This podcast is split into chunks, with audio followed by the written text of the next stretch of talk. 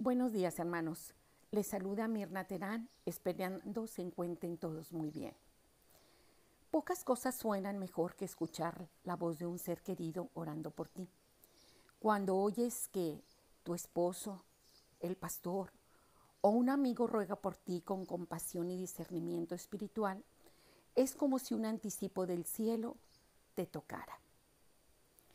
Una de las cosas que más extraño en este tiempo de aislamiento es el asistir a la célula.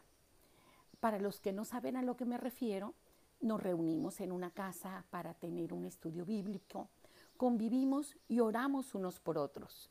Es un tiempo hermoso en que, nos, en que damos gracias a Dios por todas las maravillas que Él ha hecho y nos gozamos por todas los milagros y respuestas de oración que ha hecho a nuestras peticiones.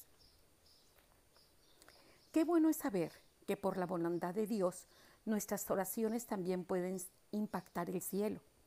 A veces, cuando oramos, quizás luchamos por encontrar las palabras o nos sentimos incapaces de hacerlo, pero Jesús les enseñó a sus seguidores sobre la necesidad de orar siempre y no desmayar. Esto viene en Lucas 18.1. La palabra de Dios nos muestra que podemos lograrlo porque Jesús mismo está a la diestra de Dios e intercede por nosotros. En Romanos 8:34 nos dice, ¿quién es el que condenará? Cristo es el que murió, más aún el que también resucitó, el que además está a la diestra de Dios, el que también intercede por nosotros. Y en el 35, ¿quién nos separará del amor de Cristo? ¿Tribulación o angustia o persecución? ¿O hambre o desnudez? ¿O peligro o espada? ¿O cualquier otra situación que nos esté preocupando en este tiempo? Jesucristo, que resucitó, está a la diestra de Dios y Él intercede por nosotros. No hay mayor privilegio que orar con Jesús. Nunca oramos solos, porque Jesús está orando por nosotros. Nos oye orar e intercede ante el Padre a nuestro favor. No debemos preocuparnos por la falta de elocuencia, ya que Él entiende mejor que nadie. Jesús nos ayuda presentando nuestra necesidad ante Dios.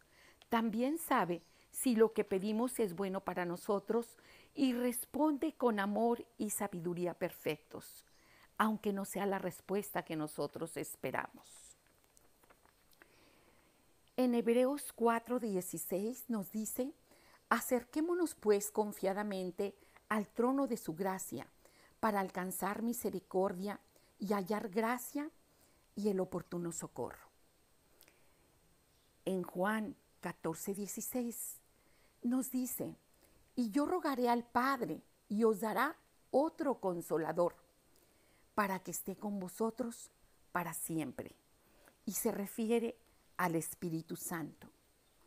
Y en Filipenses 4:6 nos dice lo siguiente, por nada estéis afanosos, si no sean conocidas vuestras peticiones delante de Dios en toda oración y ruego, con acción de gracias, dando gracias por todo lo que nos ha dado aquel que resucitó y que está a la diestra de Dios intercediendo por nosotros. Jesús es el compañero de oración perfecto, el amigo que intercede por nosotros con bondad ilimitada sus oraciones son inefablemente hermosas y deben animarnos a orar siempre con gratitud.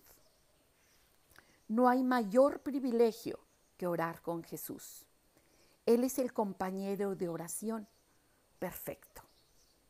Dios les bendiga, hermanos. Y recuerda que no estamos solos, que Padre, Hijo y Espíritu Santo están con nosotros.